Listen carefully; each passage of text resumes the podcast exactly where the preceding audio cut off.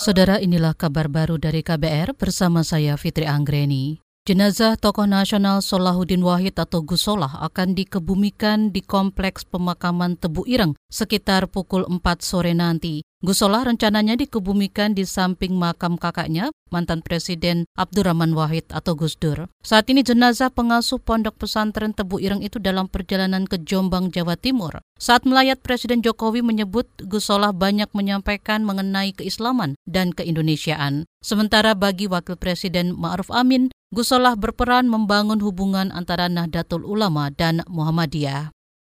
Kita ke berita berikutnya, Saudara. Badan Meteorologi, Klimatologi, dan Geofisika BMKG memprediksi hujan masih akan turun di seluruh wilayah Indonesia dengan intensitas sedang hingga tinggi selama sepekan ke depan. Menurut prakirawan cuaca BMKG Tommy Ilham, hal tersebut disebabkan munculnya awan tebal di sejumlah wilayah di Indonesia. Untuk sepekan ke depan, umumnya untuk wilayah Indonesia, ini masih akan berpeluang hujan dengan intensitas sedang hingga lebat. Ini terutama terjadi di wilayah Sumatera bagian selatan, juga di wilayah Hulu, Lampung, DKI Jakarta, Banten, Jawa Barat, kemudian juga di wilayah Jawa Tengah, Jawa Timur, Kalimantan Barat, Kalimantan Tengah, Kalimantan Selatan, Kalimantan Timur, kemudian juga di wilayah Sulawesi Selatan. Prakirawan cuaca BMKG Tommy Ilham menambahkan daerah Indonesia Timur dari Sulawesi hingga Papua Barat akan diguyur hujan intensitas sedang hingga lebat. BMKG juga meminta masyarakat pesisir mewaspadai gelombang tinggi. Tommy menyebut ketinggian gelombang di sejumlah perairan Indonesia berkisar 1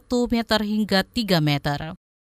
Kelompok 7 negara industri terdepan atau G7 tengah mengupayakan prosedur terpadu untuk mengatasi virus corona novel yang cepat menyebar. Menteri Kesehatan Jerman Jens Spahn menyebut telah berbicara dengan Menteri Kesehatan Amerika Alex Azar untuk mencari prosedur terpadu termasuk menggelar konferensi di seluruh negara G7. Selain Jerman dan Amerika Serikat, G7 juga mencakup Prancis, Italia, Jepang, Kanada, dan juga Inggris. Negara G7 ini sepakat terkait prosedur penanganan untuk melawan risiko global yang ditimbulkan virus corona yang berasal dari kota Wuhan, China. Minggu kemarin, pemerintah Jerman telah mengkonfirmasi 10 kasus virus corona di negaranya.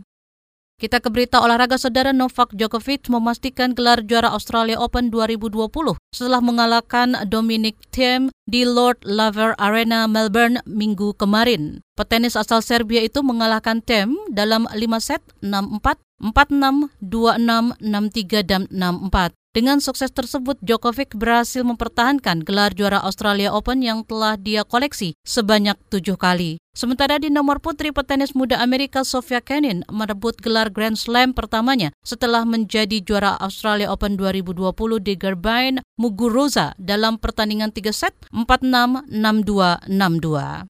Ya, Saudara, demikian kabar baru dari KBR. Saya Fitri Anggreni, salam.